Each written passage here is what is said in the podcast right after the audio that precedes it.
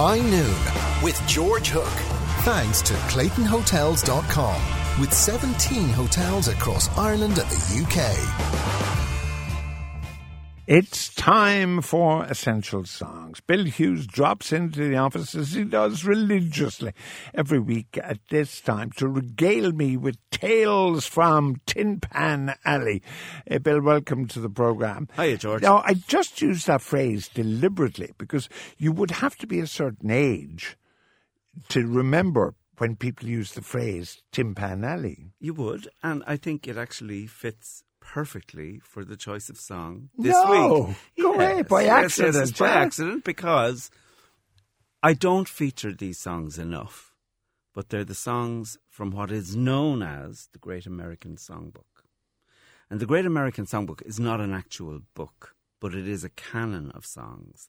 It is a canon of the great compositions of George Gershwin, Irving Berlin, Jerome Kern, Harold Arlen, Johnny Mercer, Rodgers and Hammerstein. You know, it's it's all that kind of stuff, and it's made an amazing comeback in the last few years I- I because have of to- recordings by new artists Yeah. who are rediscovering. Well, I have to say that, like, you are remiss. You come in here with, you know, I don't know what they're called, hard labour or whatever they're called, and they're this long haired, bearded individuals that make a record, and I'm supposed to be impressed.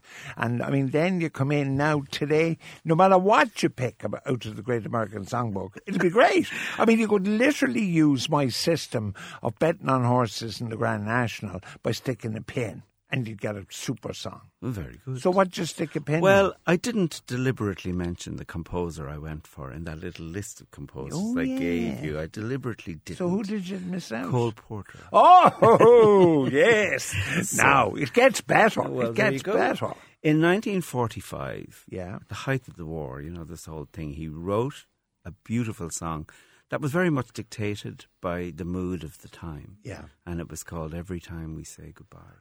Ah. So, very poignant song, a song that would just rip the heart out of you. And it was first introduced by the great impresario Billy Rose in his review, The Seven Lively Arts. Billy Rose, as you know, was the partner in crime of Fanny Brice, who was the inspiration for Funny Girl and Funny Lady. And in fact, Who in was the- played by Barbra Streisand in the movie? Yeah. And in the movie Funny Lady, Billy Rose was played by James Caan. All right. And he's really good in it.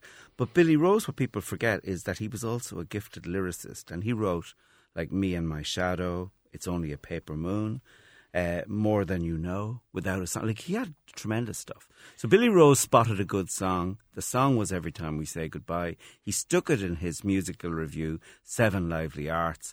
And that was in 1945. And the song kind of languished. Nothing really happened. And then Ella Fitzgerald. She decided to do uh, a the songbook of Cole Porter in 1956.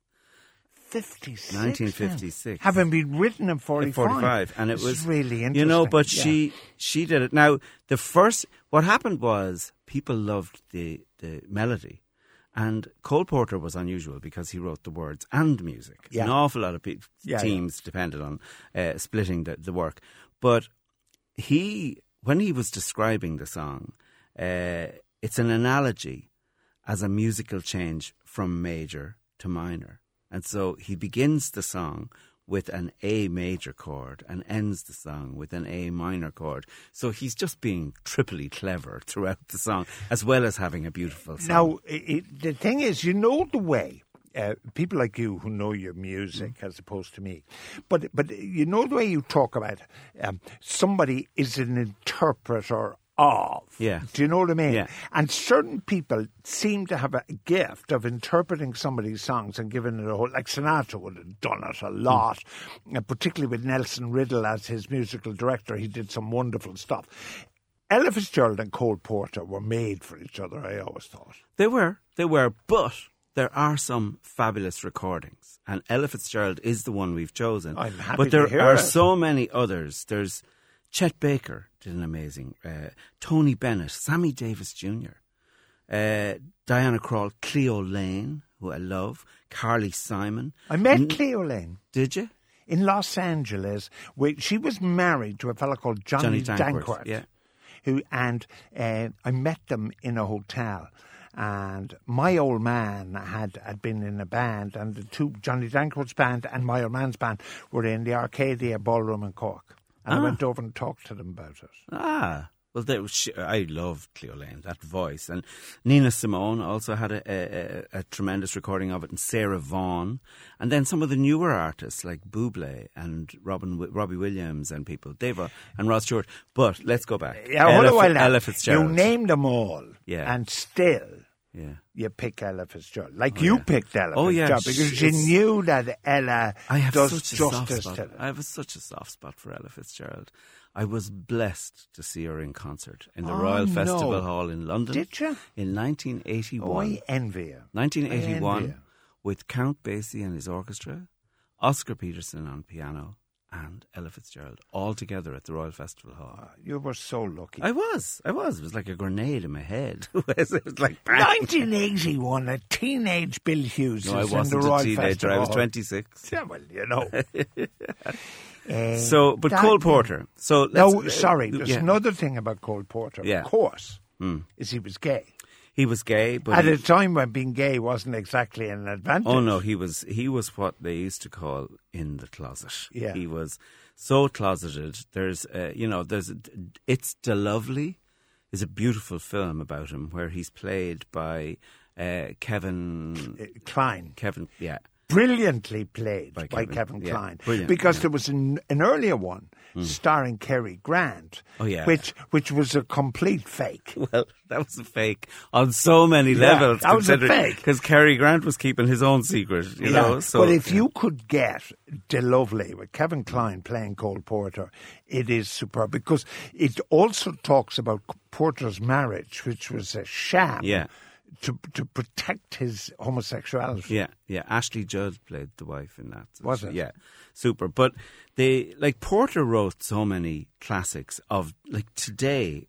Anybody would be so thrilled to have written, "I've got you under my skin, night and day. I get a kick out of you. Uh, my heart belongs to Daddy. Uh, well, did you ever?" And then the songs from High Society, True Love, and then the songs from Les Girls, and then every song from Kiss Me Kate. Like the guy was a, a, an extraordinary. He went against his family wishes. He was born with a silver spoon in his mouth, and the grandfather was the the the man, the money bags of the family, and he had decided what career the grandson was going to take, and they were looking at medicine or law, and he classically trained uh, at piano, uh, but decided no, no, no, it was going to be Broadway tunes. So, family fell out with them, and then the next thing. Broadway fell in love with him, and the next thing he was richer than them all. so uh, they took him back into the family fold. But he had a, a horrible uh, horse riding accident in 1937. Um, and that kind of crippled him for the rest of his life. But it was after that that he wrote Kiss Me Kate. But but the Hmm. thing about Porter, I think, is the cleverness of his lyrics are Hmm. just fabulous. I mean, every time I listen to any Cole Porter lyric, you're just in awe of how clever it is, you know. Yeah. Um, and uh, the, the the we're so lucky to have Ella. I mean, I must say, Well, will we listen to her and then talk about her after? Ah, yeah. Why don't we have Ella Fitzgerald singing Cole Porter every time we say goodbye?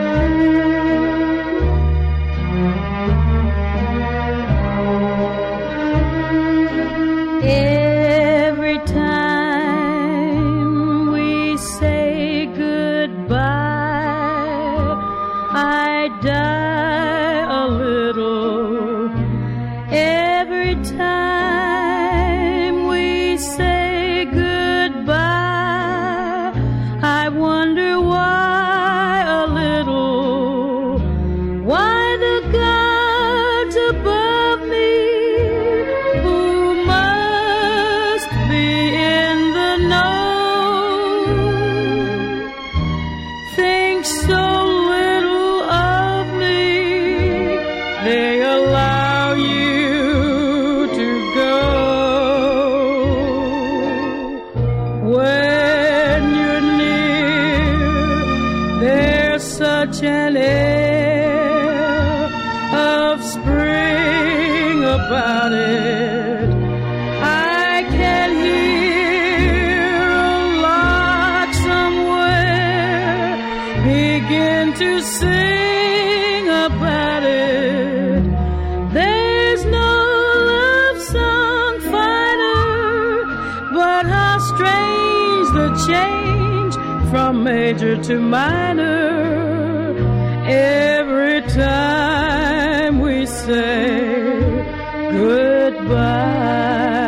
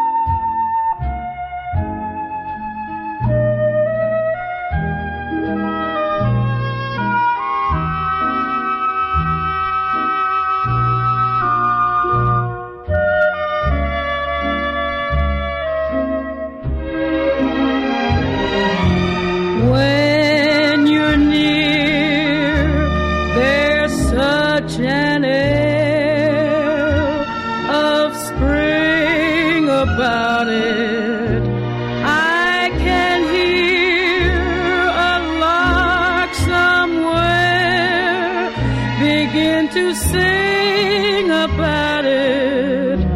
There's no love song finer, but how strange the change from major to minor every time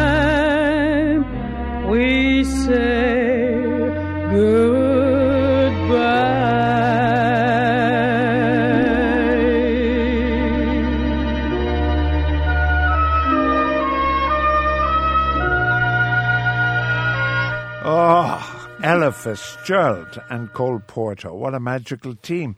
Um, Ella, uh, I mean, you, you saw her live. Um, I mean, I never, I don't think, I mean, I've only seen her on YouTube or stuff. I mean, really, Ella for me was a, a complete audio experience. Do you know what I mean? Well, in 81, uh, she still had to be led on stage. At that stage, her eyesight was pretty much gone.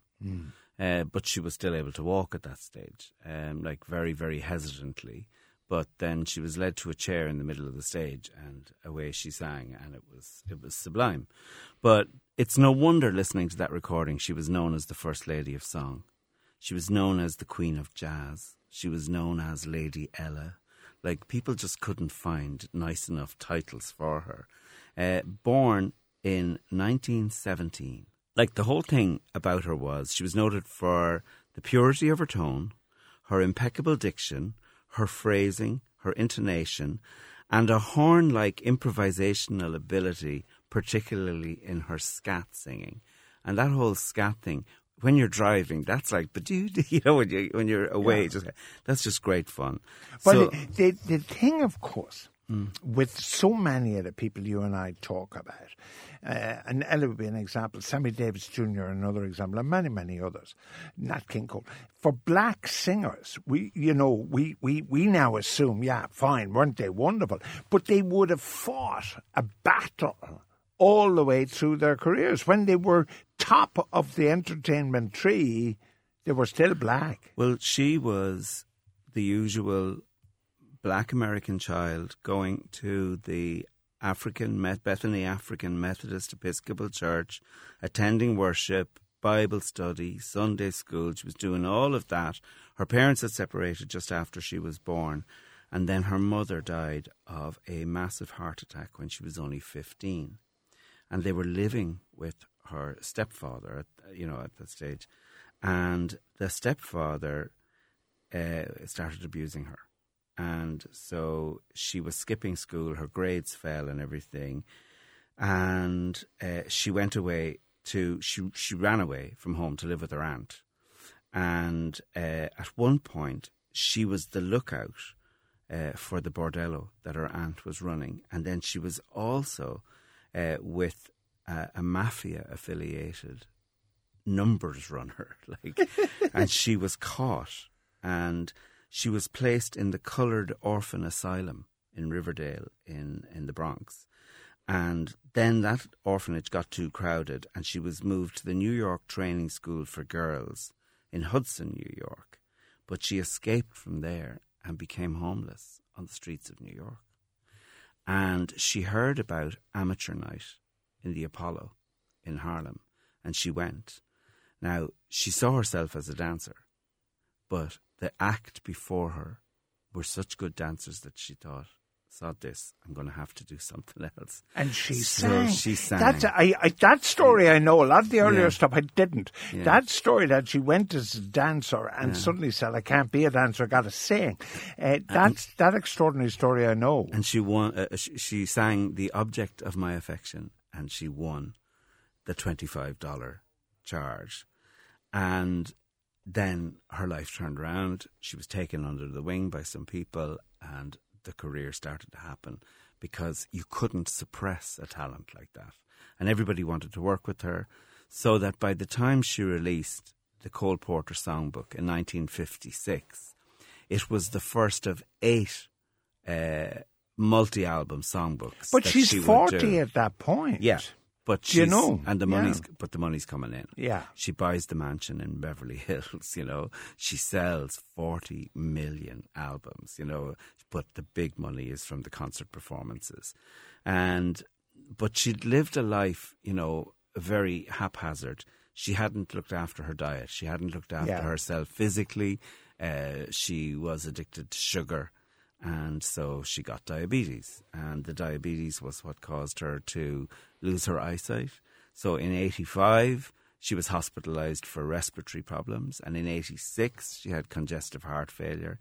And then in 1990 she collapsed from exhaustion. In 1993 they had to take off both of her legs because of diabetes uh, from the from the knee down. And then she was hospitalized again in 1996 um, she wanted to spend her last days in her home, in her mansion in Beverly Hills, uh, with her son Ray and her 12 year old granddaughter. And she said, You know, I just want to smell the air, listen to the birds, and hear Alice laugh. And that was her granddaughter. And on her last day, they took her out onto the terrace in the wheelchair. And she just tapped her son on the hand and said, I'm ready to go now. And he took her back in, and she died. Ah, So Great story. But then Bill Hughes is a great storyteller, and that storytelling uh, continues every week at this time. Don't forget, on Spotify, you can stream all the songs from time immemorial. It opens, uh, I still think it opens with the Andrews Sisters, but you get everything. You get the long haired, bearded fellas as well. You get every kind of music. George's Essential Songs, it's called on Spotify. You'll find them all there, but you know well, the choice is always Bill Hughes. Well, that's it for today. In the company of sound engineer Michael Quilligan and the team of Alex Russo, Kira Courtney, Aoife Brain uh, brought you today's show. I'll be back tomorrow at high noon, but for now, goodbye.